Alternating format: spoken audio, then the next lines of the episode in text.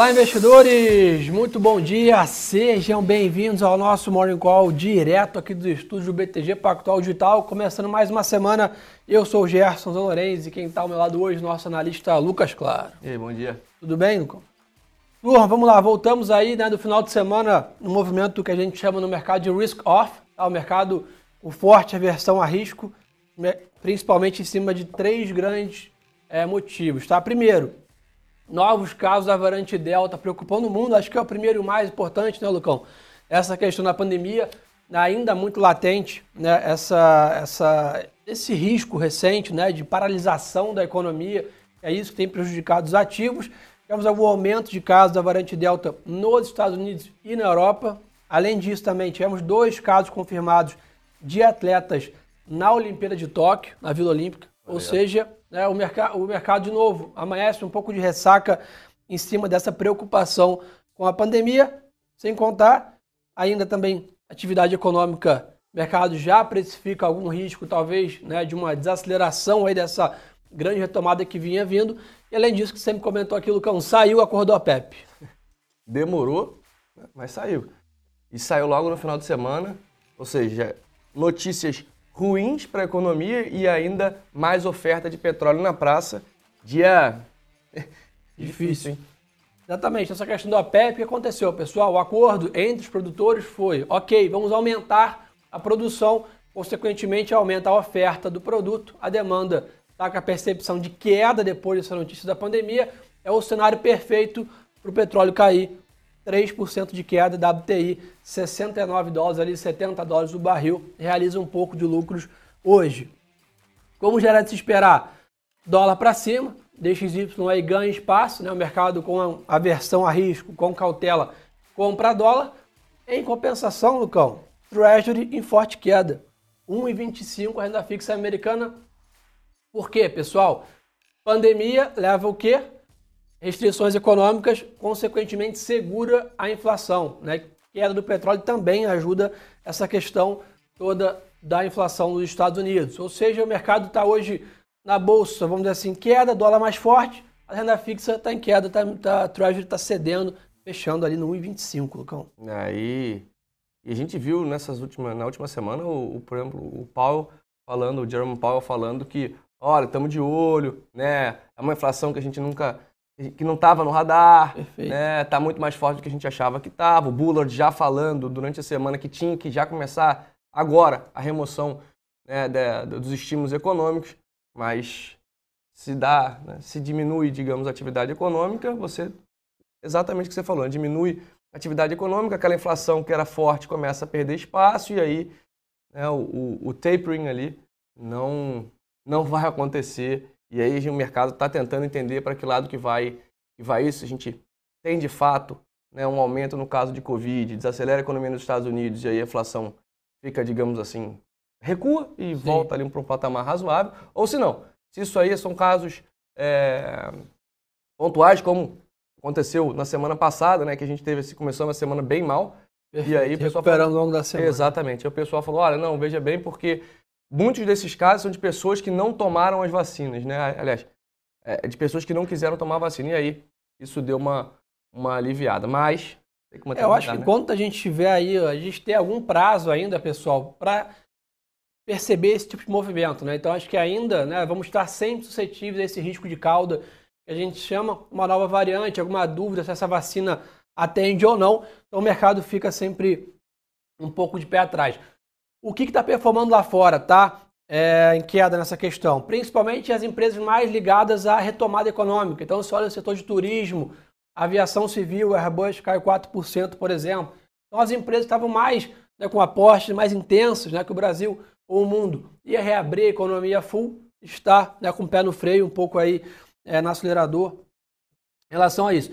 Sem contar, Lucão, que é importantíssimo, temporada de balanço, uhum. tá? Estamos aí com a temporada de balanço. Hoje, tá? Sai números da IBM aí, gigante de tecnologia.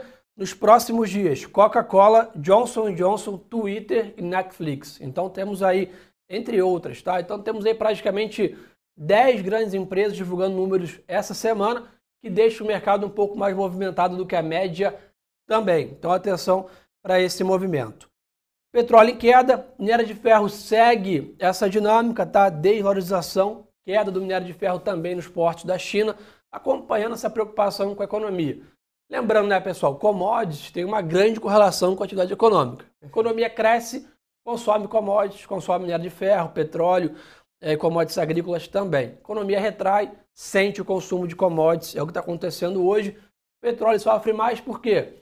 Percepção de queda na demanda e aumenta a oferta. Então é a tempestade perfeita para a queda do petróleo hoje. Lucão, Bitcoin continua lateralizado, né? Não sai muito disso, né? 31 ali. 31 mil dólares, cai 1,45 hoje, mas de novo, está se consolidando muito nesse patamar, entre 30 e 40 mil dólares uma queda significativa da volatilidade da criptomoeda em geral, né? Todas, Ethereum, etc. O mercado está se adaptando, né, Lucão?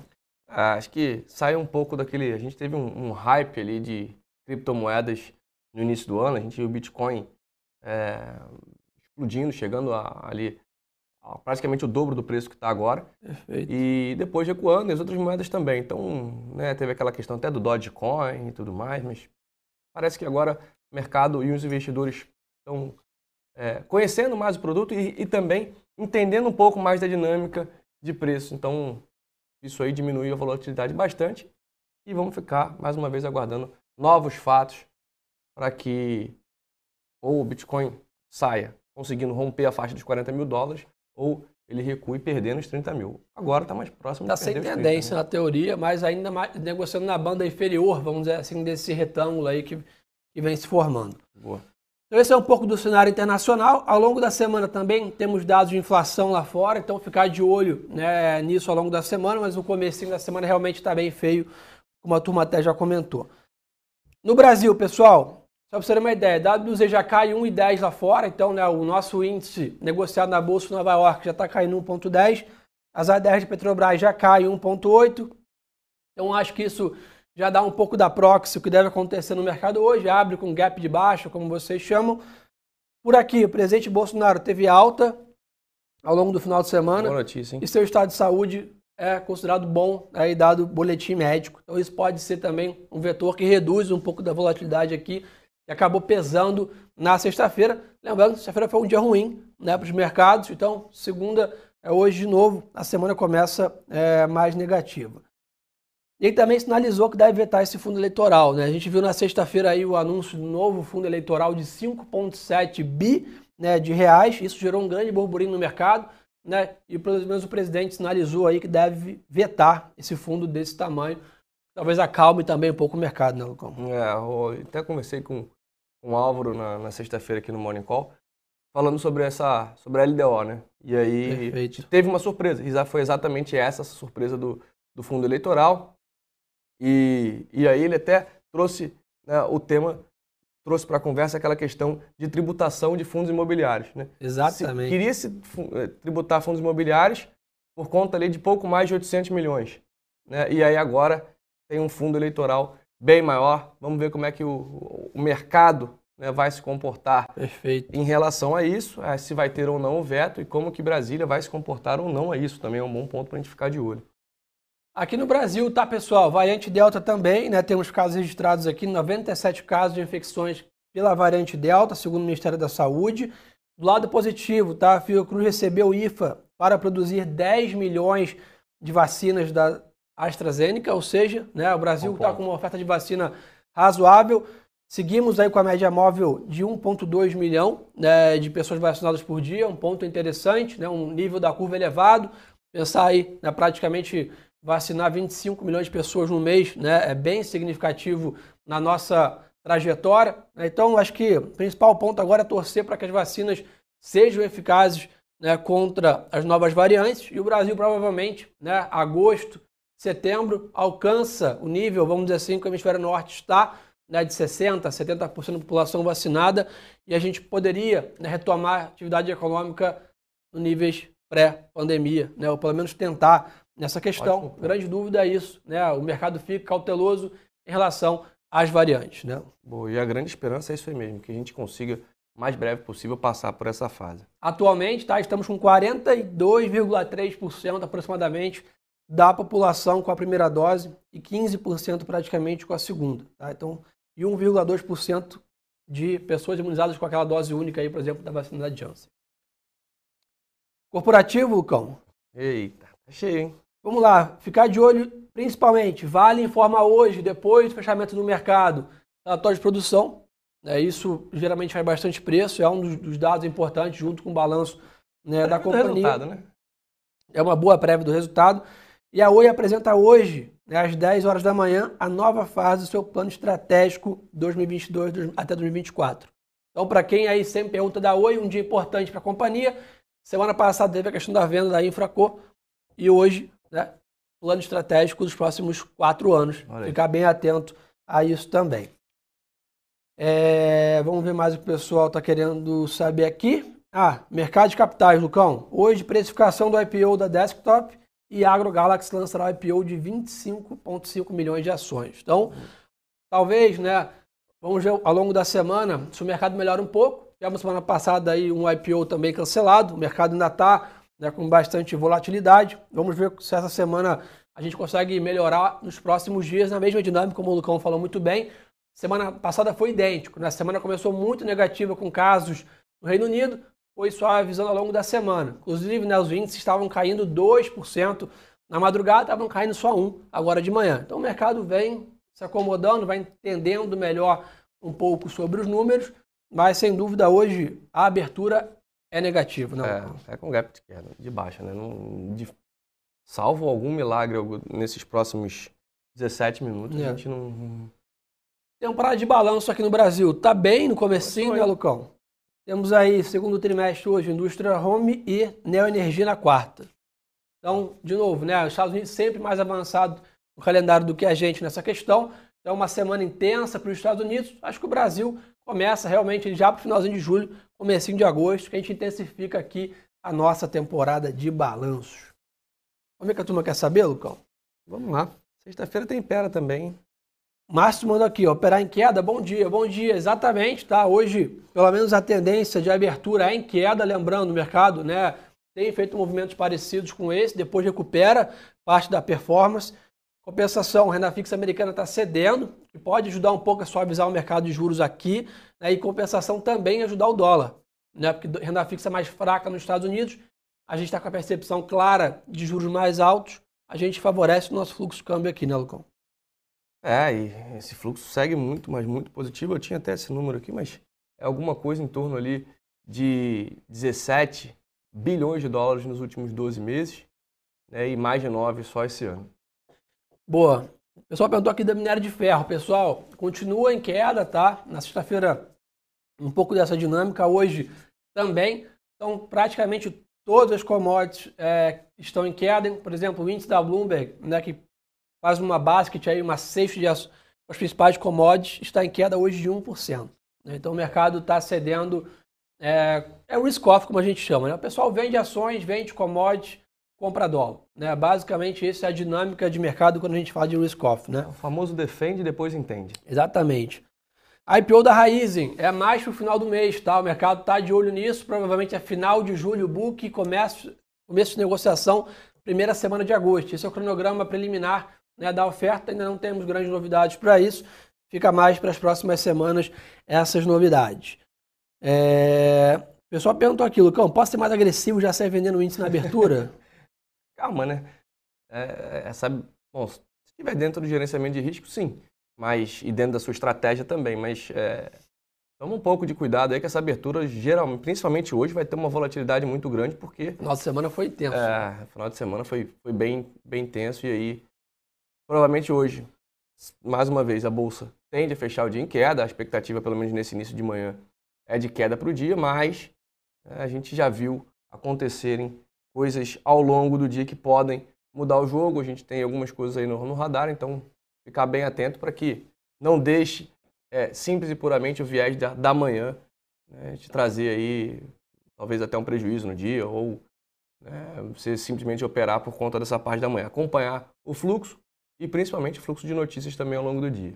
Boa. Só perguntando aqui bastante sobre o fundo eleitoral. Então, exatamente, não temos a notícia concreta, mas o que o presidente sinalizou após sair do hospital é que sim, ele deve vetar esse fundo eleitoral de praticamente 6 bi de reais, tá? Esse é um pouco da, da visão. Crise hídrica, José mandou ainda com a mesma visão, né? Conversamos com o Álvaro sobre isso também. A visão que, claro, é um risco, mas ainda não é um risco é, iminente, vamos dizer assim, ou que provavelmente o mercado faz grandes preços em relação a isso. Já embutiu um prêmio de inflação nisso, né? Se a gente olhar a curva de juros né, com essa bandeira 2, fase vermelha, já foi precificado né, algumas medidas aí que aumentam o custo de energia, consequentemente inflação, mas ainda o mercado não está com, com pânico ligado em relação à crise hídrica ainda, tá, pessoal? Pelo que a gente entende, teremos que ter aí os próximos meses bem drásticos é, ainda nas questões de chuva para ter que pensar em racionamento, alguma medida bem drástica né, para frente. Ainda não é o cenário base. Caso se torne, fiquem tranquilos, a gente vai avisar vocês aqui. É, Isaías mandou bem aqui, ó, a temporada de balanço vem bem positiva, né, conforme o Wall Street Journal aí vem falando. Exatamente, a expectativa é boa para a temporada de balanço. Né, foi um trimestre mais forte da economia americana, um trimestre já com boa parte da economia né, funcionando pós-Covid nos Estados Unidos. Então, sem dúvida, é um trimestre de grande expectativa. Os bancos vieram razoáveis. Né? Vamos ver agora como é que vem a turma da tecnologia com IBM, Twitter, Netflix e também a turma de consumo com Coca-Cola e Johnson Johnson essa semana. Então, semana chave aí para balanços, ficar de olho. O que mais, Lucão, que a turma quer saber? Via Varejo e Azul, CVC. Pessoal, provavelmente um dia difícil hoje para aviação civil e turismo no Brasil também. Né? Como eu comentei, as principais quedas hoje na Europa são dos setores de aviação civil e turismo, em cima dessa preocupação com a variante Delta. Aqui no Brasil, acho que não será diferente um dia mais difícil para CVC, Azul e Gol, sem dúvida aqui nessa percepção. Em compensação do outro lado, Via Varejo, Magazine Luiza tem andado bem. Magalu explodiu semana passada com a compra da Cabum. Né? Ainda na perspectiva do que eu sempre comento aqui, um terceiro e quarto tri bem mais forte da nossa economia aqui, apostando nessa vacinação retomada econômica. A curva vem em queda livre, já são quase 15 dias de queda na média móvel Maravilha. do Covid aqui no Brasil. Né? Então, claro, a variante Delta preocupa, mas o que está animando um pouco o varejo, etc., é essa percepção da curva em queda, as UTIs cada vez com aumento né, de, de, de sobra, né, de ocupação de leitos. Então é isso que tem deixado o mercado um pouco mais confiante e ajudado a Bolsa do Alinha. E outro ponto, né? Sexta-feira foi vencimento de opção, então já né, a gente já viu, a gente já viu muita ação ficar travada ou né, andar diferente do que boa parte do mercado esperava por conta desse vencimento de opções. Hoje já começa o mês aí. O dia tá ruim, é verdade, mas sempre tem alguma oportunidade no radar, né, Gerson? Boa. O pessoal perguntando bastante sobre BDR. Sem dúvida também um dia difícil né, para BDR. Primeiro pela questão do câmbio, segundo também por essa perspectiva. O mercado lá fora está em queda. Né? É um, se você olhar o mundo ali, não tem nenhuma bolsa em alta hoje. Então, basicamente, é um dia de aversão a risco pelo menos nessa manhã, apertem um pouco mais os cintos, mas não precisa ligar a luz de pânico, os índices caem 1%, 0,90%, 1,15%, não estamos falando de 4% de queda tá, como era. Viveu, né? Né? Então acho que, de novo, é que se acostumar que ainda estamos vivendo um período de alta volatilidade, eu acho que para pensar nisso, Lucão, sendo bem sincero, tudo dando certo para reduzir a vol ano que vem, né? Acho que para pensar assim, pandemia está com risco bem controlada, né? O, o, mundo já acostumou com as variantes, as vacinas já foram né, é, é, mais né, desenvolvidos, etc. Para pensar em, em, parar de falar de pandemia, esse ano com certeza não vai ser. É, vamos sempre estar com isso no radar, claro, muito melhor que já tivemos, com uma melhor percepção, mas sem dúvida ainda né, sempre de olho. Então se acostumar com alguns solavancos, alguns quebra-molas aí nessa, nessa estrada que vão fazer parte da nossa dinâmica. Boa. O dólar vai subir hoje sim, tá? Perspectiva do dólar mais forte hoje, pelo menos na abertura, né, Lucão? Exatamente. DXY é. sobe 0,40 lá fora. Aquela dinâmica sempre de, de risk-off, né? De, de, de, defesa. Compra dólar, vende bolsa. Luiz lembrou bem aqui, ó, ano que vem eleições. Exatamente. O mercado ainda não tem falado muito sobre isso, porque, de novo, está muito aqui, né, evidente, pandemia e reforma tributária. Né? O Lucão falou bem, ao longo do final de semana, muita discussão sobre isso provavelmente essa redução aí da faixa do IR, né? Quem, quem recebe menos paga menos IR para tentar né, melhorar essa equação da pirâmide. Os imobiliários foram aparentemente excluídos da reforma. Fora isso, ainda nenhuma grande novidade. Então, reforma tributária e pandemia são os grandes focos do mercado atualmente. Eleições ainda um cenário muito incerto. Tão pouco foram declarados quem são os candidatos. Então, o mercado ainda está deixando para olhar isso, eu acho, lá para setembro, outubro. Né? Então acho que a julho, agosto, setembro, vamos dizer assim, é mais pandemia, reforma tributária, é. outubro, novembro, dezembro, aí apertem os cintos. Quem passou aí há quatro anos atrás sabe como o mercado movimenta isso. Cada pesquisa, cada boca de urna, cada fofoca, o mercado dobra a volatilidade e não vai ser diferente ano que vem. É por isso que a gente está com vocês aqui. E, de novo, né, o que eu sempre falo, notem isso. Volatilidade não impede rentabilidade. Né? Boa, então não quer dizer cansamos de viver aqui anos de alta volatilidade e terminar o ano com 10%, 15% de alta nas carteiras, 20% de alta no índice. Então se acostume, o Brasil é um país volátil, é um país emergente, com bastante ruídos políticos, faz parte da nossa dinâmica econômica aqui. Isso não vai mudar tão cedo, mas isso nunca impediu né, de quem teve boas empresas, boas ações e um bom acompanhamento de ganhar bastante dinheiro. Então essa é um pouco da visão para não criar um ambiente pessimista aqui de pandemia, reforma, eleições, né? não vamos conseguir ganhar dinheiro.